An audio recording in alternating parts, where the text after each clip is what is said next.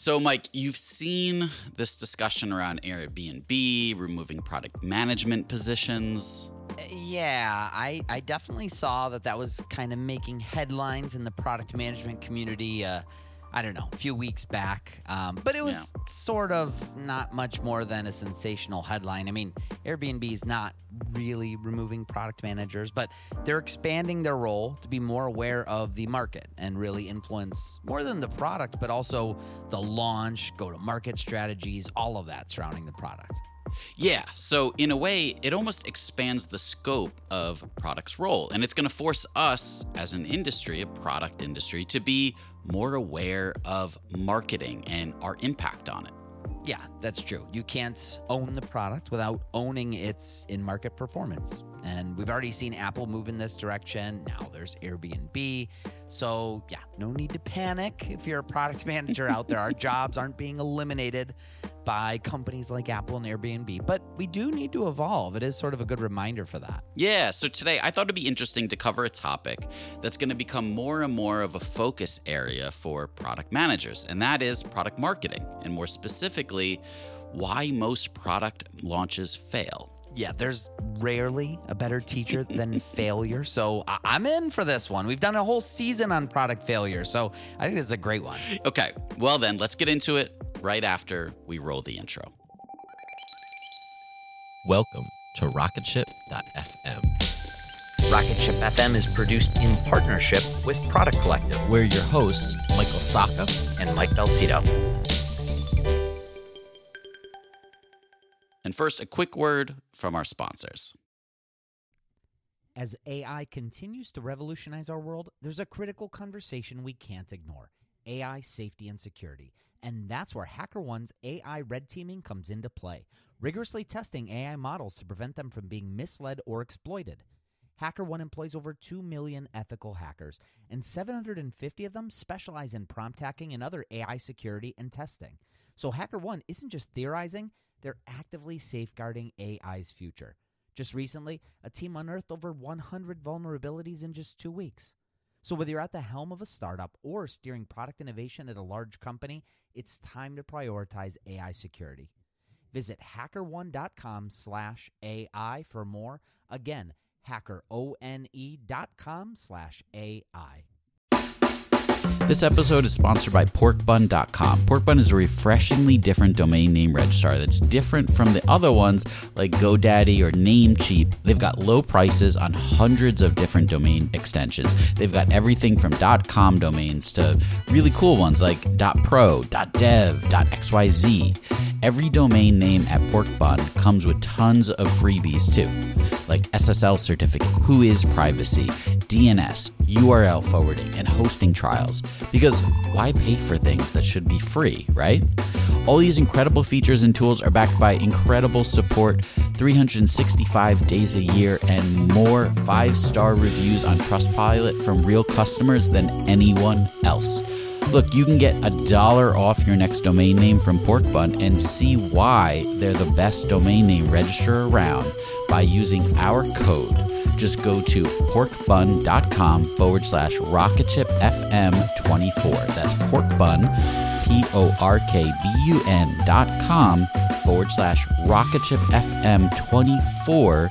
You'll save a dollar on your next domain. This episode is brought to you by Gigantic. At Gigantic, you can level up your product skills through live small group cohort based trainings. We're incredibly excited to welcome you to our next cohort of our product strategy training kicking off in January of 2024. This course will take you through the frameworks that product leaders use at companies like eBay, DoorDash, Groupon, Rent the Runway in order to scale their teams. It's taught by Ben Foster, a friend of this podcast, who is the former chief product officer at Whoop. So come join us. Go to gigantic.is. That's gigantic.is and save your seat for our January cohort. Your potential is gigantic, and we're here to help you reach it. Go to gigantic.is to reserve your seat today. So, I saw this stat and it gave me pause for a second, right? American families, on average, repeatedly buy the same 150 items, which constitute as much as 85% of our household needs. And I feel this is much the same for software, which means that once a habit is set, it's really hard to bring a new product to market. Less than 3% of new consumer packaged goods exceed first year sales of $50 million, which is considered the benchmark of a highly successful launch for a company like, say, Procter & Gamble. Right. And even those that do have a successful launch, many fail to stick. About 20% of products that do reach that milestone for right now we're benchmarking against P&G, um, they're not going to be in market within 5 years. Yeah, the biggest problem that product launches face is lack of preparation. Companies are so focused on designing and engineering new products that they often postpone the hard work of getting ready to market them until it's too late in the game. So, today we're going to review some of the top reasons products fail and hopefully give you some ideas on how to prevent your next launch from going the way of, say, Windows Vista. Windows Vista. Exactly. No one remembers Windows Vista. So, without further ado, reason number one why product launches often fail is that the product itself falls short of the claims that it makes. Now, I know that the general consensus is to ship early, ship often, but it's not always the best strategy. See, in 2007, when Microsoft launched Windows Vista, the media and public had high expectations. So did the company, which allotted 500 million for marketing and predicted that 50% of its users would run the premium edition within 2 years. But the software had so many compatibility and performance problems that, that even Microsoft's most loyal customers revolted. Vista flopped, and Apple lampooned it in an ad campaign that some of us might remember called I'm a Mac. And that caused many consumers to believe that Vista had even more problems than it actually did. Mac? And I'm a PC. Gesundheit, you okay? No, I'm not okay. I have that virus that's going around. Oh yeah. In fact, you better you better stay back. This one's a doozy. That's okay, I'll be fine. No, no, do not be a hero. Last year there were 114,000 known viruses for PCs. PCs, not Macs. So you just grab this. I think, I think I got a crash. Hey, if you feel like that'll help, good. If Vista was launched today, the outcome might even be worse. As social media and user generated reviews proliferate, the power of negative feedback's only increased, making it even more imperative that products be ready before they hit the market. I actually signed up for a product recently that had all types of automation and AI claims. I, am not going to name the name because they're still early. I, I hope they figure it out. But it was a sales automation tool. I received nothing short of 20 emails from the founder, starting at the pre launch all the way through. It was an impressive drip sequence that eventually, months later, caught my attention. I figured, look, I'll give it a try. It required a credit card to sign up and it was a free trial. And I started setting up the account. It sounds like this is where things went wrong. Yeah, yeah. So, exactly. As I dug in, almost all the features that were kind of unique to the product that that you know they had been advertising and the drip drip sequence was focused around, um, they were all coming soon once you got into the product. But I wanted it for today, and what it was today was effectively an expensive drip campaign tool. Yeah, so I assume you canceled that trial? Yeah, near immediately. And while the product's interesting once it's built, I'm not sure I could trust the company again to give it another try, given like how deceiving some of the, the forward marketing and the drip campaigns were around that launch. It kind of feels like a lot of wasted effort. Yeah, I, I totally get that. I mean, you're you're getting in there ready to use the product, and they're like, wait, hold up, it's actually not even here yet. Right. So I totally understand. And another example kind of comes to mind. You remember the app Color? Oh, yeah, yeah, yeah. I think this is actually a great example. Yeah, 2010, post acquisition of his previous company, Bill Nguyen, he started this new venture, Color. And in order to make Color his biggest success yet, he recruited none other than Peter Pham to be his president and co founder. Yeah, Peter Pham was the former Bill Shrink CEO and PhotoBucket VP of Business Development, and now one of the co founders of Science Inc., which famously incubated lots of companies like Dollar Shave Club, for instance. Yeah, and so together they raised $41 million without even a pitch deck. Right? It was essentially raised on the name and pedigree alone before the eventual idea for the company was even developed. According to Peter, when he was recruited by Bill to co found Color and be their president, it was originally going to be a gaming company. Gaming? I, I don't think I realized that. Yeah, so I found this clip of Peter talking about it with Sarah Lacy, Jason Calacanis, and a few other folks for Pando. was not, the vision evolved the first call it month we were there. I mean, we, we started. Proximity-based social network is a brilliant Yeah, idea. we started off supposed to be a gaming company. Oh, Actually, nobody knows. well, that. nobody knows that. And yet you ended up selling T-shirts. You ended up producing. But this wasn't just a gaming company. Bill was obsessed with the rise of mobile, specifically the sensors and geolocations that phones had the capability to capture. The mobile's changing everything, obviously. Let's build something interesting around sensors on the mobile devices. In in kind of start we started in the augmented reality space of maybe designing games around that and quickly we just kind of and kind of stepping back I would never have done another photo sharing company, right? If, if If they that had been the vision, you would yeah, not have it's like and You I wanted just, to share bills. Bill shrimp. just after PhotoBucket to do another photo sharing, I just didn't want to do. But then as the you know when you're kind of in the thick of things, and we had a one of the most amazing engineering teams that that we had recruited, we started going down this path that you know what the sensors and gaming really doesn't work. Makes sense, but fuck. The sensors should help define what the social network is, and and, and it's to be. I, I still believe the vision is true. I just don't know when it's going to happen, which is you know, the devices and the amount of time I spend with Jason and Jason, the times I see you, it will over time be smart and intelligent of mm-hmm. who my friends are and who's in the room, and, and, and the application of the data will define my new social networks. That was always the vision. So they eventually landed on this vision, as Peter described, of a social network that was uniquely mobile and connected people based on their location. So before they even launched, Color started off by spending $425,000 for the domains color.com and colour.com, the, the English spelling, like the British spelling, and and the uh, you know American spelling. And before Color launched its app, the New York Times reported, "quote Color rents a cavernous office in downtown Palo Alto, where 38 employees work in a space with room for 160, amid beanbag chairs, tents for napping, and a hand-built half-pipe skateboard ramp." So, how was this color app actually supposed to work? Okay, so it's like if we went to the same concert together, um, I could get access to everyone using the app's photos of that concert, creating this sort of shared experience where you build a social network based on who you are most often around. It was a unique idea, and honestly, they had the cash and the team to pull it off. Yeah, but things started to go sideways. That's right, March 24th, 2011, the much anticipated new social network that had the tech media buzzing. And $41 million in funding and lit up the blogosphere. But can Color live up to the hype and mark its territory in the world of social media? Color is a cross platform application that allows users to share recently snapped photos with others in their vicinity. Its launch last week provoked intense debate from excitement to disdain for the idea. Many users have expressed frustration with the new app, giving it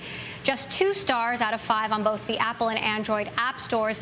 Privacy is one concern because the photos taken with it are automatically made public. And one security researcher at Veracode discovered that you can use a jailbroken iPad to get access to photos from users anywhere in the world. Co founder Bill Nguyen proved his success long before launching Color, his eighth technology startup. He's returned more than $3 billion to investors. Apple. So, right out of the gate, Bill Nguyen is on the defensive with a security breach and an app that was really underwhelming users.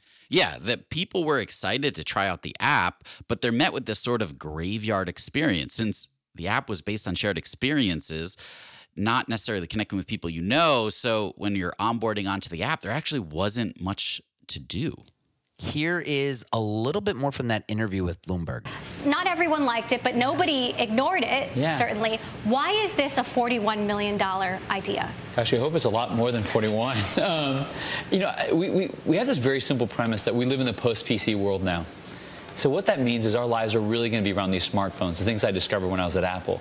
And what that means is instead of having virtual friends online and sending emails and photos, what happens when we have a social network wherever we are, at a birthday party, at a dinner, at a ball game, Why don't we get to know all the people around us, our friends, people that we've never met before? It's a new way of doing social networking, and it's about where you actually are, not about being on virtual reality in the web. I want to take a look at some of the, the, comments that were, were posted about this. Paul Carr of TechCrunch said, Every fiber of my psychological being is telling me the launch of color is less remarkable than me being caught in a rainstorm or finding a shiny penny on a street. Then you've got John Battelle, founder of Federated Media, saying, Note to Facebook, Twitter, and Foursquare if you don't get this feature into your service pronto, you will more likely than not be ruining the day Color's launched. What do you think Color is going to be, and how do you intend to prove some of these naysayers wrong? Well, I think if you look at the technology industry, every time that you apply new technology to a, a known problem, people react very differently, from loving it to hating it. I remember the days of Yahoo. When Yahoo came out, they had all these amazing librarians telling us what the best links on the web were. And when Google came out, they said, you know, we're going to have machines telling you what the best links are. People didn't respond so well to it, but I don't think many of us Yahoo today anymore. We mostly Google. So same thing, I think that a social network designed around where you actually are, not having to pick friends, not having any followers. This is very disruptive for the people that have built a social network around the web. This is a very different type of social network, and it's designed around your phones, and it really only works if you do it with other people. So it's a, it's a crazy application because you have to have someone next to you you can't really do it in your room at 4 a.m. in the middle of the night with a Diet Coke next to you. It's truly social. It's truly social. Not exactly a celebration tour. He's getting hit with questions no founder would want to answer after their first product launch. Inevitably, though, Color was shut down shortly after, largely due to this disastrous launch. Okay, back with reason number two after a quick break. When Rainn Wilson realized he had a special gift for talking people to sleep, he had two choices construct a massive speaker that would blast his voice to every person in the country, or invent a talking pillow. AT&T Business eventually talked him into the pillow thing. And, backed by a reliable network, the only network with built-in security controls, Sleep with Rain was a hit. Take your ideas to the moon and beyond at business.att.com. That's business.att.com. This episode is brought to you by Yahoo Finance. Wouldn't it be great if you could see all of your investment and retirement accounts in one place? With Yahoo Finance, you can consolidate your views with multiple accounts into one hub and access the expert analysis you need to tend to your entire portfolio with confidence. Honestly, this has been a lifesaver for me. I've used Yahoo Finance to consolidate all of my various 401k and investment accounts so I can see everything all in one place. And it makes it incredibly easy to manage. So if you're struggling with that, check out Yahoo Finance. For over 25 years, Yahoo Finance has been the brand behind every great investor. You can securely link your brokerage accounts for a unified view of your wealth, including your 401k and other investments. A comprehensive perspective is what sets apart a great investor, and that's how Yahoo Finance ensures that you have the insights to look at your wealth in its entirety. So go to yahoofinance.com. That's yahoofinance.com, the number one financial destination.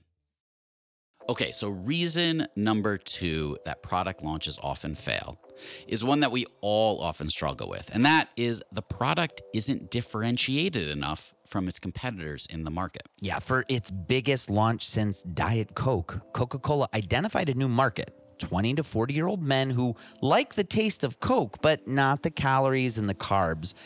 And they like the no calorie aspect of Diet Coke, but they don't like the taste or the, you know, maybe feminine image of it.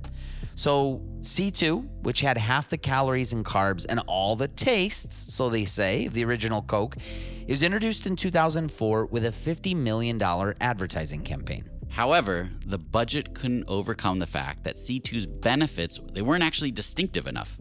Like men rejected the hybrid drink. They wanted the full flavor with no calories or carbs, not half the calories and carbs. And the low carb trend turned out to be quite short lived, right? So, this is a good lesson. Positioning a product to leverage a fad is often a big mistake. Now, why didn't these issues come up before the launch? Sometimes market research is skewed by asking the wrong questions, or it's just rendered useless by failing to look objectively at the results. New products can take on a life of their own within an organization, becoming so hyped up that there's no turning back. Coca Cola's management ultimately deemed C2 a failure. Worldwide case volume grew by only 2% in 2004, suggesting that C2's few sales came mostly at the expense of Coke and Diet Coke, so they didn't actually add any sales to the bottom line.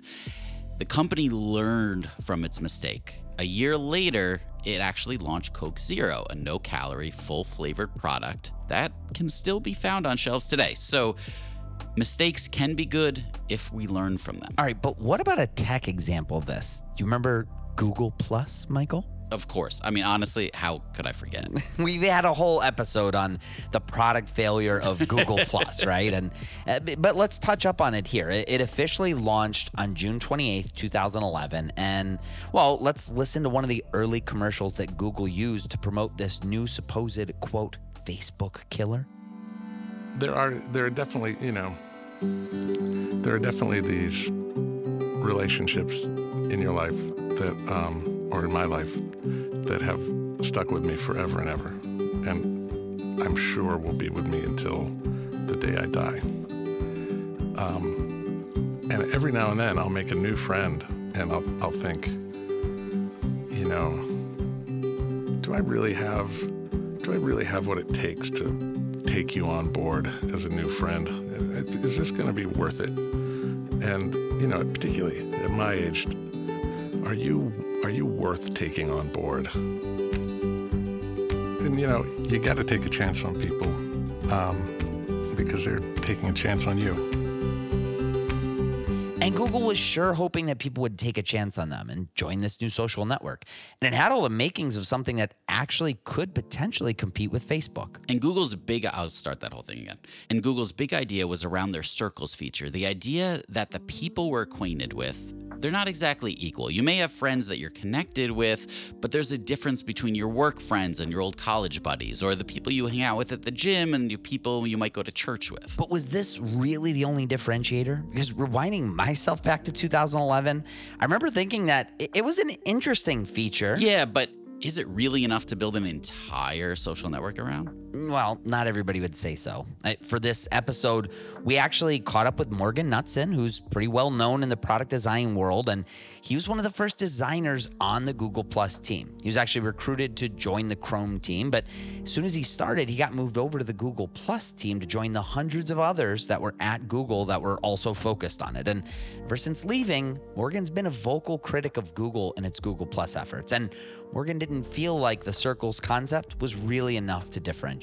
Not at all. You know, I think my first impressions were the same first impressions that everybody had when it was launched, which was, you know, this is essentially a Me Too product in a market that has an entrenched incumbent, you know, and not only that, it's difficult to monetize. So, you know, I didn't see any any room for success um, from the beginning. Uh, but you know, the enchantment of joining your first corporate gig, put the uh, the, the blinders up, the beer goggles on, whatever you want to call it. Yeah, I mean, I think that was the fundamental issue: is that they were essentially making a product that already existed and had a you know massive user base of you know almost everyone already and at the time you know facebook was in was huge, right? Everyone was using Facebook. A Me Too product coming from someone who was on the team helping to create and evolve that very product. It's a harsh criticism. Yeah, and in the end, I mean, Morgan was probably right, right? Like circles, it wasn't enough of a feature to get people to switch. And sure enough, by the end of 2019, product no longer even lived on the internet. But could things have gone differently? Let's go back to your conversation with Morgan. Because it was so expensive it needed to pay off in a way that made sense. So maybe maybe if the project was started organically, like some other projects at, at Google, Chrome, for instance, was started organically. And there's a number of other things that, you know, somebody thought it might be cool and they did it. And now it's a product that millions of people use. This was the opposite, right? This was like, hey, we need to get this thing. Let's develop something that might get us this thing and then throw tons and tons of money at it. Um, now, if this would have been started as like a team of a few people who had a vision and had a reason for this thing to exist outside of a you know basically a, a, what what would amount to a data grab um, then maybe it would have exist. Maybe it would still exist, and maybe it would have done well. Um, and and maybe the vision and the path they could have gone down that would have been successful w- would have been to supplement other social networks, right? Um, building features that they didn't have and focus in on the user base that Google had already fostered. Essentially, you know, the nerds, right? The people who would want to use crazy things like maybe a custom post module that you know breaks down the specs of a PC, um, or you know any other kind of unique and interesting way to share what's going on in your life that that may not just be a photo that gets you know a couple hundred likes um, because you're in the Bahamas, right? Like they should have, they should have, fo- in my opinion, they they could have focused on who you know their customer base could have been, and then you know w- would it have would it have you know amassed billions and billions of of users and netted them this valuable data set that they wanted? Probably not, but it would have been a product that a lot of people used and loved and you know maybe would have produced a lot of value in a different way. So possibly. I mean there could have been a much different outcome for google plus maybe but that's not the timeline we're living in right now. So consider it a lesson learned. Okay back with one more key reason product launches often fail after a quick break.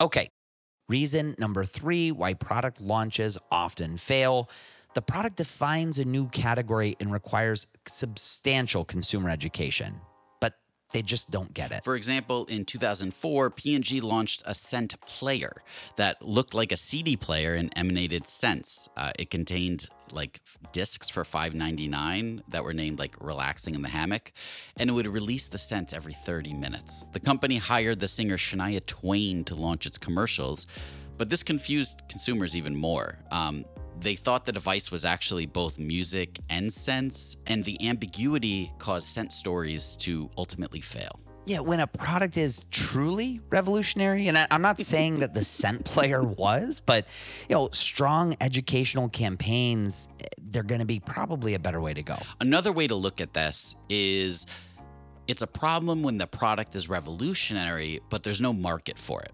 So let's talk about another product. The buzz spiraled out of control for this one when news of a secret new product codenamed Ginger was created by the renowned inventor Dean Kamen, and it leaked to the press nearly 12 months before the product release. Kamen, it was said, was coming up with nothing less than the alternative to the automobile. When investors and the public learned that the invention was actually a technologically advanced motorized scooter, they were dumbfounded. Ads showing riders who look like circus performers perching on weird looking chariots, it didn't help. Nor did the price tag of $5,000. Instead of selling 10,000 machines a week, as Kamen had predicted, the Segway sold about 24,000 in its first five years. Now they sell far fewer units to police forces, urban tour guides, warehouse companies. It's not really a thing for the general public. If there ever was a product to disprove the axiom, if you build it, they will come, it's a Segway. That's right. So, speaking of if you build it, they will come, Webvan actually comes to mind. Webvan, the now well known poster child of dot com bubble excess, um, they were one of the companies that was part of the tech crash in 2000. Yeah, remind me again what Webvan did. Okay, here's a commercial from 1999. You have the right to remain where you are. You have the right to a weekend, the right to avoid parking lots, the right to spend more time with your family. You have the right to come home from work and find something good waiting for you in the fridge. The right to impeccable produce, well-marbled beef, fish and poultry of the highest integrity, and the right to receive them at everyday grocery store prices. You have the right to be in your house when a delivery is made. The right to open your front door and be met by a friendly face. And the right to have someone else unpack your groceries. You have the right to the good stuff.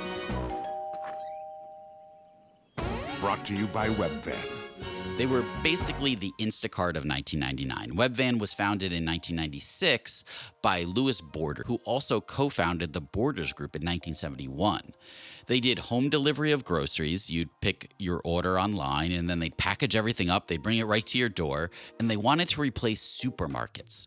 Rather than being complementary to them, they actually had their own food storage facilities. That sounds incredibly complex for a startup company. Yes, this was one of their fatal mistakes. Webvan, they actually decided to build their full infrastructure from scratch. Yeah, it sounds like it was a really involved process. Um, they had built this fully automated fulfillment method, but before they hit scale. There were also additional real time inventory management algorithms that would make sure that if a customer ordered milk on the website, it was currently in stock. Software algorithms would route delivery vans to multiple deliveries to minimize drive time. And there was software on Palm Pilots in drivers' hands that would actually deal with real time delivery confirmation or returns. An incredibly involved fulfillment process for a company that, at its peak, was really only operating in 10 cities. Yeah, and they raised over $800 million. Yeah, I know you talked with Ben Foster about Webvan, and Ben led the product team in charge of the customer purchase experience at that time. You all talked about what kind of catastrophic failure there was at Webvan. This is way back in, you know, 1998, 1999, 2000, really kind of the pinnacle of the dot com uh, excess and, and, the ultimate bubble burst. So we were doing online grocery delivery and you could buy all your groceries online. It was a really cool interface for doing that. And then you could choose a 30 minute window for delivery of your groceries to your door with all the frozen items being frozen, all the chilled items being chilled, you know, um, really kind of like a, a, superior level kind of like experience that we were trying to deliver. Um, so the idea was really cool. In many ways, I think it was ahead of its time. But to put its collapse in perspective, uh, we had uh, a $1 billion valuation as a publicly held company with $300 million in the bank. And less than a year later, zero everything, uh, zero employees. That's right. So, Anyway, this about wraps us up for this week. I hope you found some of these case studies helpful, maybe even inspiring. Yeah, hopefully inspiring you to do the exact opposite of everything we talked about here. agreed, agreed. So until next time, for Mike Belsito, I'm Michael Sacca, and this is Rocketship.fm.